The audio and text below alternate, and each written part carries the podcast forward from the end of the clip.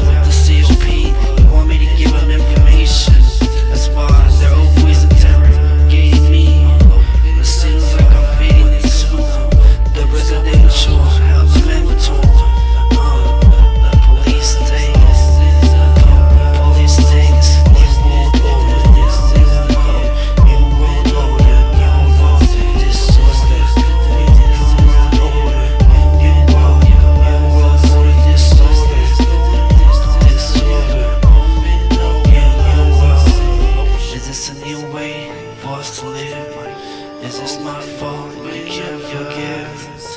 Why is it that we don't pay attention to what's happening in our nation?